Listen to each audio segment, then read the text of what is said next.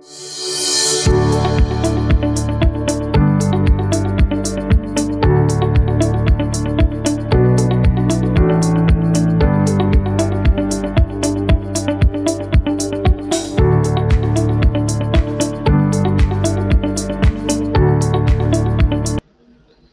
everyone. Welcome to the Rural Leaders Podcast, where we're interviewing leaders from across the spectrum of rural America, inspiring and equipping rural leaders to act in their local community. My name is Dana Peterson, and I'm joined by my co host, Richard Fordyce. Good afternoon, Richard. How are you today?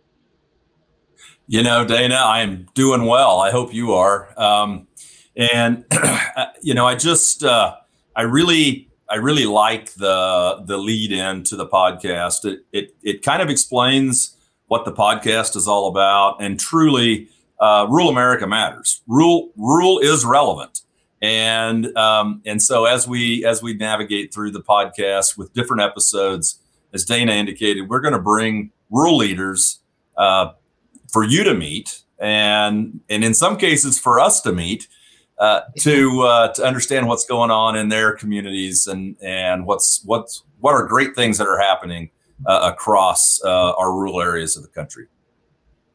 Yeah, and it's great. You're in your dining room in Missouri. I'm in my dining area in Kansas. And it's our hope that these conversations are comfortable, like friends gathering around the the dining room after Sunday dinner. And so, um, thank you all for joining us today. Um, getting good feedback about the content as well as the people that we've had opportunity to have conversations with really are bringing some great things for people to think about uh, but also to implement in their local communities have you been getting some feedback too richard i have dana and you know, it's interesting that what we want this to look like is a conversation around the dining room table. And believe it or not, Dana, I'm literally sitting at my dining room table. Um, and you know, it is. It's been a lot of fun to have folks, um, you know, say that they they've, they've caught an episode and they really thought, um, you know, that the guest was compelling and had some good points and wanted to learn more about uh, maybe maybe a topic that was brought up during the podcast. And uh, certainly we know that that will continue to happen. And as, as Dana said a minute ago, you know, we're getting a, a little bit more comfortable um, doing this. We're not broadcasters. Um, you know, I'm a I'm a farmer from Northwest Missouri, and uh, and I know Dana's a farm girl from North Central Kansas.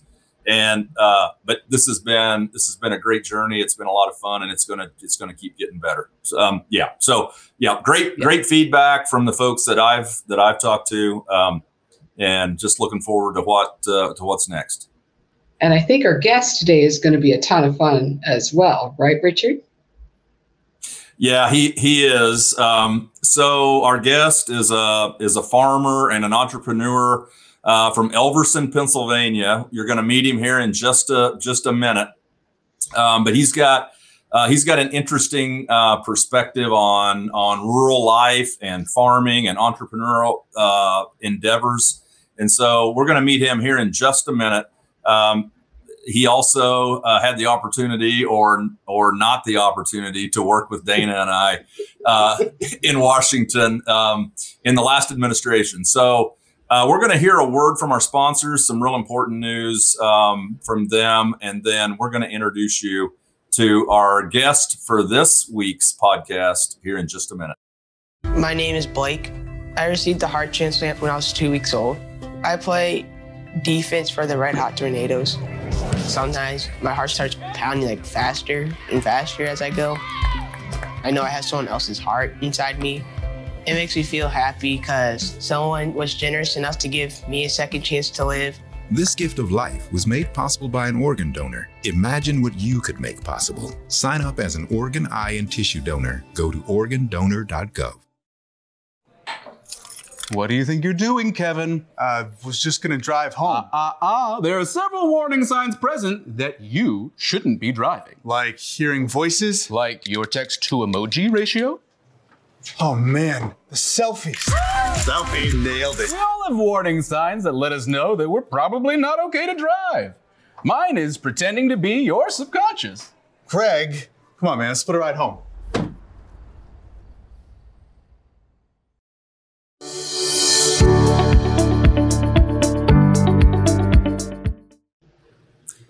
Welcome back, everyone, to the Rural Leaders Podcast. And we, as we teased right before the the, the segment, uh, we've got a we've got a, a great guest. We're going to try to get over several topics um, with our guest, but um, farmer from Elverson, Pennsylvania, uh, Bill Beam. And I'll before we before we get into questions, Bill, um, I, I want to just say I met Bill gosh, I don't know, 12 years ago, maybe, um, when we both served on the United Soybean Board as directors. Um, and Bill and I hit it off right off the bat. Fast forward a number of years, um, I found myself in Washington, D.C. as the administrator of the Farm Service Agency and needed some help in farm programs. And I knew that position needed to be a farmer. And I called Bill and it's funny because when I called him, uh, he had lost his phone and he didn't even know who called him. Um, but he did uh, ultimately he did agree to come, and he so he worked with Dana and I for for a good bit of time um, there in Washington, and and I think you know we were we were great friends going in, and obviously stronger friends um, coming out. So, Bill, welcome to the Rural Leader Podcast. Well, thank you, Richard, and good to see you, Dana. Also, um, this is uh, all true what you said, and uh, if I remember right, uh, I'll never forget the first night I met you and Renee. Um, I actually got snowed in in St. Louis, spent an extra night there, got to uh, chatting with you and Renee, and uh, I remember you had been in, I think it was Top Producer or a magazine on the front cover and I still remember going home and telling my wife, I said, you know what?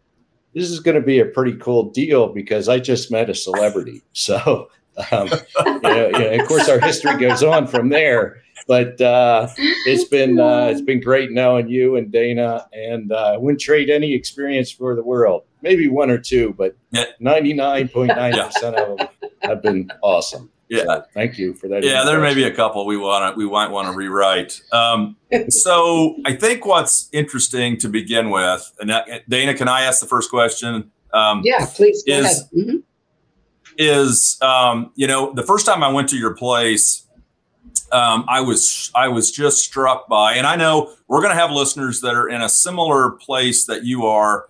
Uh, but uh, about where their farm is located, you know, close to a metropolitan area. But you are farming in the shadows of Philadelphia, Pennsylvania. And I know that's got to present some challenges, but I would guess it also presents some opportunities too. Could you could you talk to us just a little bit about about how that is to farm um, that close to Philadelphia? Yeah. So um, yeah, you're right. It does present some challenges, and and Pennsylvania is not exactly known for wide roads either. But um, that's a side note. Um, I actually have a farm where I can see the skyline of Philadelphia, literally, when we're driving to the fields. Uh, so that's how close we are. Uh, my home base is about 30 miles from Philadelphia proper, but I will say the city has moved way out beyond um, that 30 mile uh, city limit, so to speak. And um, it's it's it's literally in some ways uh, urban sprawl is all around me. And in fact, in my lifetime, uh, you mentioned challenges. In my lifetime, I started farming in the mid 80s. Um, I have lost over a thousand tillable acres to mm-hmm. various forms of development. Well, you know, whether it's houses, roads, golf courses, schools, um, you name it. Um, I've actually, you know, lost it because of my close, uh, you know, closeness to the cities and the people, and um, and it, it's it's it's a huge challenge. So a lot of times you don't know if you're going to have a piece of land from one year to the next. In fact, this year when we were planting, um, I had probably 500 tillable acres that we uh, literally would call the landlord and say, "Look, the planters are in the area. Um, are we planting it this year? Or are you going to build houses or whatever the case may be, warehouses? Um, it's it's you know everything above. So um, that that's a challenge. And in fact, uh, we just uh, we were the boys are thinking about buying a new planter, and the discussion is always, do we make that kind of an investment uh, when we don't know how many acres we're going to be farming next year? So uh, you know, and that that's not to mention the traffic.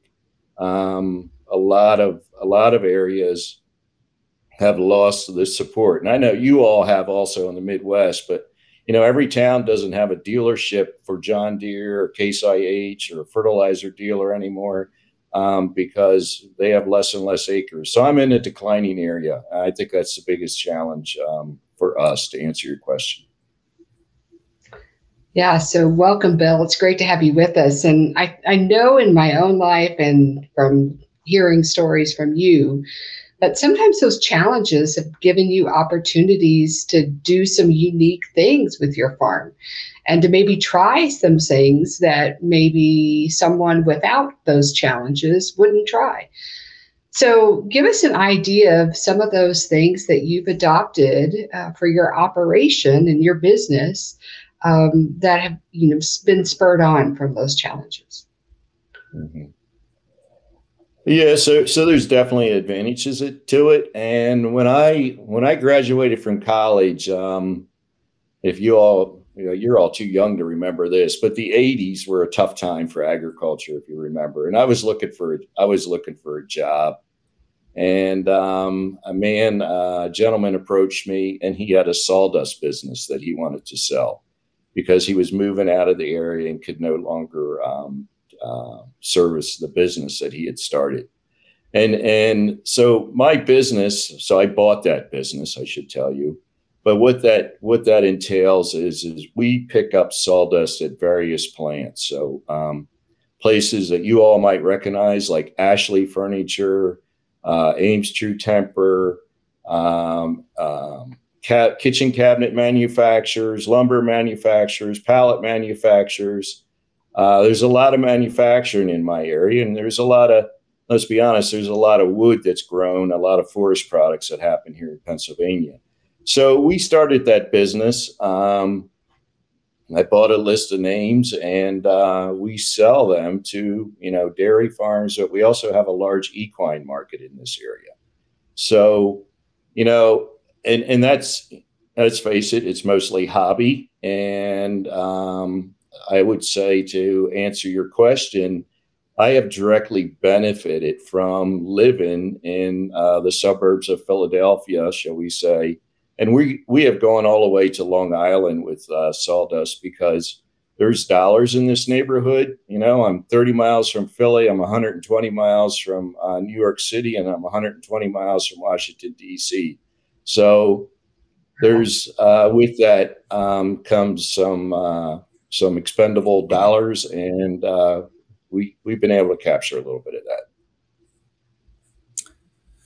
that. so, Bill, I do remember the '80s. I uh, my first operating loan was 1983, and it was 19 percent interest. Um, I remember that very vividly. Uh, which was obviously the start of the farm crisis. But anyway, um, so um, just a little bit more about uh, you know, where you are. That's that. So I know I've been to your place multiple times. You are the definition of rural. But I think I heard you say one time that within a radius of maybe 200 miles, how many people live live there? Like you are, you're in a rural area, but you are awful close to a lot of people. Yeah, and I, you know, and I heard that number, and um, I tried to uh, to double check that, but uh, a very large percent of the population in the United States is within a one day drive from, from my farm. So, so that gives us and, and my neighbors um, the advantage of being able to um, maybe harvest uh, produce and ship fresh produce to Boston, New York City, uh, Baltimore, all the cities because um, you know, we're so close. And I've never got into growing vegetables. Um, a lot of my neighbors have. Lancaster County is just to the west of me. Um, they grow a lot of vegetables out there, and a lot of people like to come out there for I, I call it agritourism, and uh, they spend a day in Lancaster County and and go go buy pumpkins or whatever the case may be, and then go to a corn maze.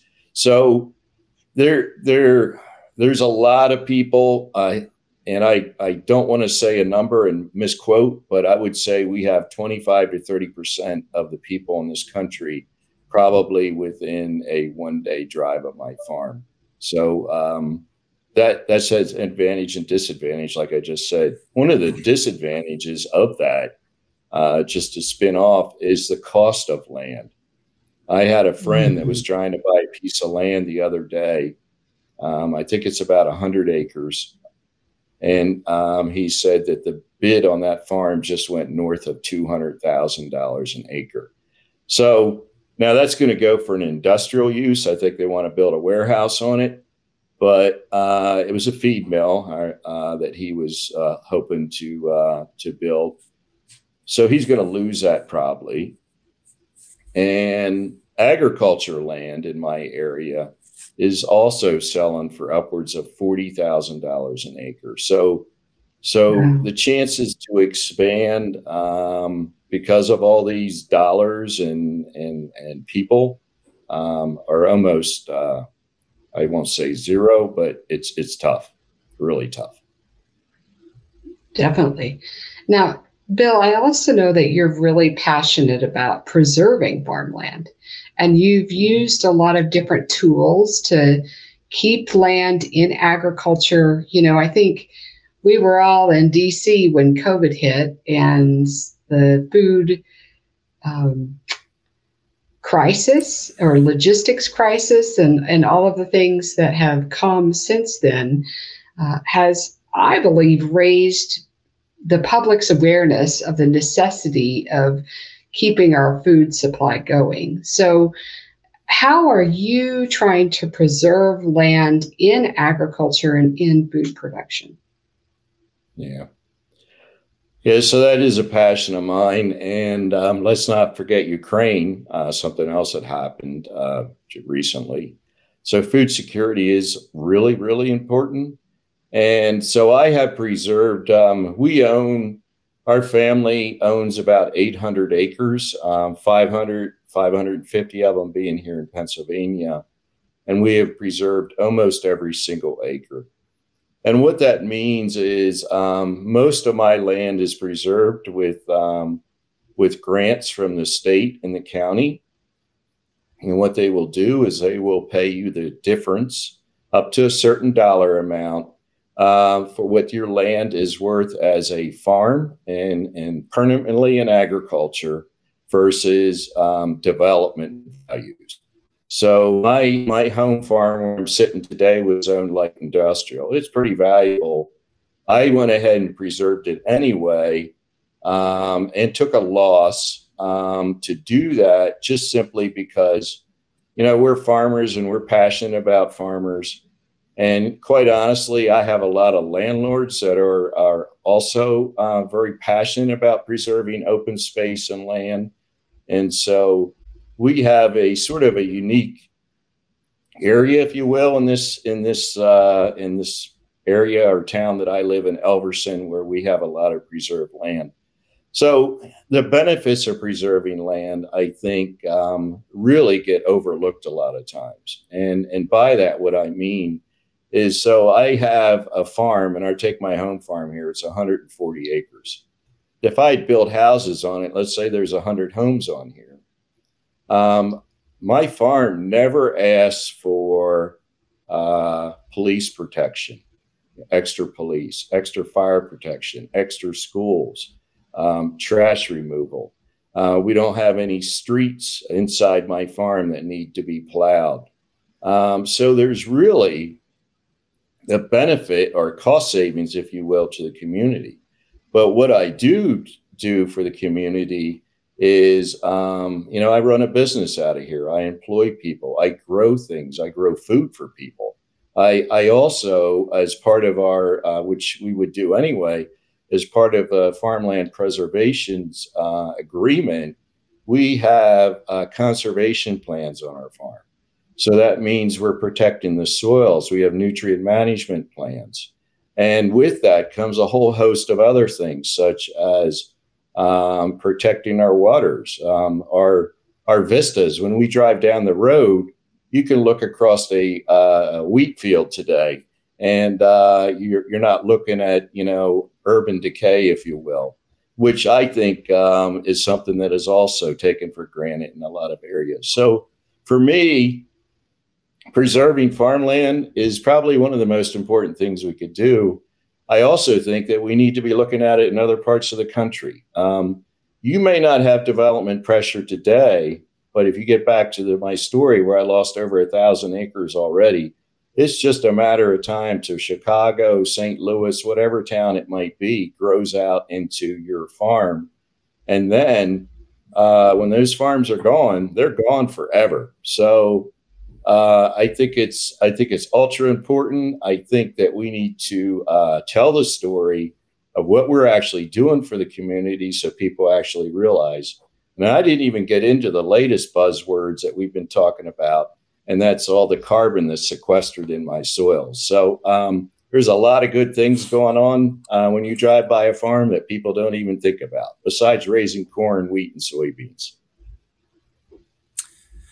that's exactly right, Bill. There, there's a lot going on, and you know, I know, I know there have been groups, um, you know, for almost decades, you know, that that that talk about talk about the the rural lifestyle, the rural way of life, agriculture, and the things that the things that come along with that. And and I know that you are a great ambassador. Um, and I've got to think that whether it's farmland preservation, your location and the shadows of Philadelphia, and just the the captive audience that you have, there's got to be opportunities to share those rural values, those rural things that we hold to be very important with the with with folks that don't know about that. And and I know there's a number of people that just they want to get out of the city on the weekend or on a holiday and experience rural Pennsylvania. And so I know, I mean, you can speak to it or not, but I know that you have lots of opportunities um, to be an ambassador for rural Pennsylvania. Yeah. Well, that's that's something. Um, so I have the the gift of gab, if you will, and um, I always I always enjoy the opportunity to, uh, to tell people about uh, agriculture or my farm or whatever's going on. I mean, it goes all the way back to our days when we were on the soybean board and USSEC and, and all that. But um, like just recently, I had a landlord that invited me to speak about uh, open space and preserving land. Um, so we had a group of people that are actually interested in that uh, might necessarily not understand how agriculture works and all the challenges, if you will, that go with it. But it gave me an opportunity to speak one on one with them. Um, I've I've spoke at various events, and um, I I very seldom ever turn them down because I I genuinely enjoy uh, going out there and meeting and talking to people the probably the the best opportunity is when you're driving down the streets in my area. Um, a combine or a sprayer, and you can read people's lips, and there's like, what is that? They have no idea what a combine is, and then they get their their phone out, start taking pictures of us, and uh, you know, so so there's a lot of work to do. We have we have a lot of uh, a lot of story to tell, and um, is it's it's going to be a uh, continuing process. Yeah. So as you've told those stories to people who maybe not don't know about agriculture, what are some of the lessons you've learned in telling the story of agriculture? So the lessons I've learned that's that's a that's a great question. So I think I think one of our challenges as farmers and ranchers across the country with social media now there's a lot of misconceptions about what we're doing out there. And and and by that what I mean, you know, whether it's um, fertilizers, herbicides, uh, GMOs, um, you know, medicating uh, our our poultry or our cattle or whatever the case may be. There's a lot of misconceptions out there, quite honestly, and and I I find that when I'm able to actually talk to people on a one-on-one basis, I can explain to them that the fact that we are no-tilling, we're actually using less herbicides now here in my area than we were before because we're not constantly stirring up that new seed base, if you will, and and, and bringing bringing them to the top. So, um, I think I think that we just need to get out there and tell the story, and it needs to be um, people. We need to educate ourselves as farmers, but we also need to tell the story because we really have a good story to tell. And Definitely. we're not out there buying chemicals because we want to buy chemicals. We're doing it for a reason. And more, more often than not, they're going to benefit from it just like we are. Yeah. Yeah, that is great. And and I know um, when we talked before before we came on here uh, with the podcast, there's some other things that that that you w- we're going to share, but you know we're running out of time we will have you back again to learn more about what's going on um, in Pennsylvania. But before we get out of here, Bill, um, I know listeners will probably want to get a hold of you, reach out, maybe ask a question or two. How can folks get in contact with you? Mm-hmm. Yeah, so we have uh, we have a website um, at uh, just Google Beam Farms, Pennsylvania, Elverson, Pennsylvania. It'll pop up. So uh, you can reach us there, or you can uh, email me. Uh, look for me on Facebook. Um, we also have a site, Beam Farms, uh, on Facebook, and um, I will, you know, I give you, uh, I give you my email address. It's bill at beamfarms.com with a dash or a hyphen between my last name and the word farm. So shoot me an email. I love to talk agriculture. Well, what am I saying? I like to talk. So uh, be open to uh, chat to as many people as possible. So, anyhow, what? But it's been a great. This so, has been great, Richard and Dana. Thank you. Yeah, it has been great. This, this has been. It has been. It's always good to see you, my friend. Um, so we're going to let you go for this time, but uh, you know, don't be waiting by the phone. But we will be calling and uh, try to have you on again uh, to see what's going on there. So as we leave this segment and as we leave our our guest Bill Beam, um, we want to say thanks to Bill and and his input and his discussion and our conversation today. And we'll be right back after a word from our presenting sponsor. Hey Bobo, do trees tell each other stories? I'm sorry, I'm afraid I don't know that. Hey, why don't we go find out? Listen. Do clouds take naps? I couldn't tell you. Dad, do stars visit their friends? Look!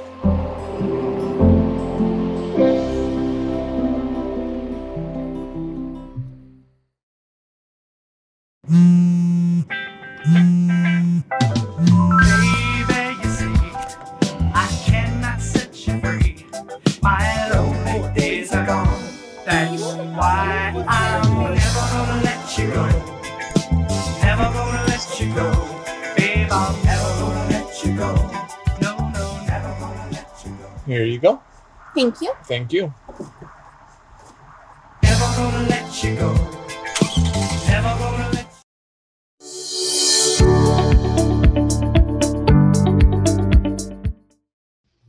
Welcome back to the Rural Leaders Podcast. Uh, I hope you enjoyed our time with Bill Beam and talking about uh, farming and being a member of the rural community, literally outside of Philadelphia, Pennsylvania. Um, you know, I knew I knew it would be a good visit, Dana. I just I knew we would get to some things that would be interesting to a lot of people. Like, I, you know, he was talking about, yeah. you know, maybe 25% of the country lives within a day's drive of his farm. I have 8,500 yeah. people that live in my entire county. Yeah, we have 3,500 in my entire county, and and you have to drive a long ways to get to a metropolitan area. So it is very enlightening to spend time with people like us, but and not like us too, who are dealing with other challenges that that we don't necessarily deal with. You know, one one of the things I really enjoyed about what uh, Bill had to say was just the the appreciation that a lot of people do have for the rural landscape, for our food supply, and for really listening and, and hearing the stories of agriculture.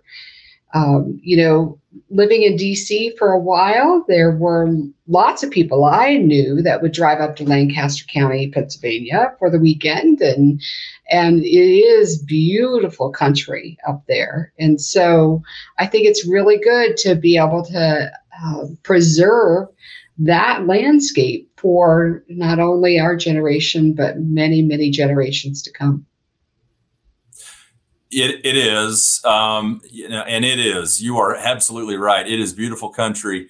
And Bill didn't get into it. And maybe next time we have him on, we can talk about the historical significance of that of that part of the country. Um, and I won't spoil it if he wants to talk about it later. But but just yeah. from an agriculture agricultural perspective, um, there some of the most beautiful barns I have ever seen yes. in my life and some and some of those are gosh what are they? 200 years old? Um, yeah. and you know the preservation the farmland preservation also i think bill would tell us that is also encompasses some of those historic um, farm structures and maybe farmsteads. And you are exactly right. People love to see those things. They want to know that they're they want to know mm-hmm. they're still there um, and they want to see them and they want to know that they're going to stay there and anyway, I, I just I, I thought that was a great a great visit.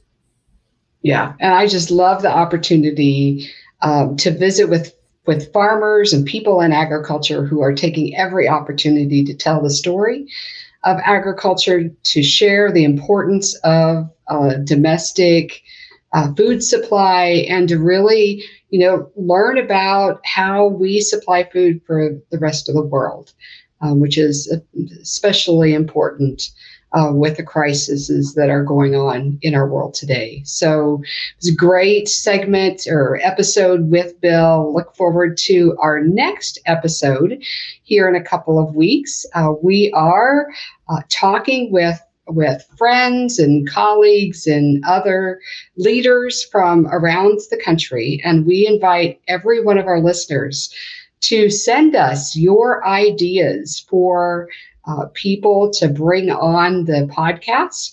Uh, people can contact us through email at dana at the rural leaders podcast.com or richard at the rural leaders podcast.com and we look forward to getting those recommendations connecting with those leaders and bringing them on the show.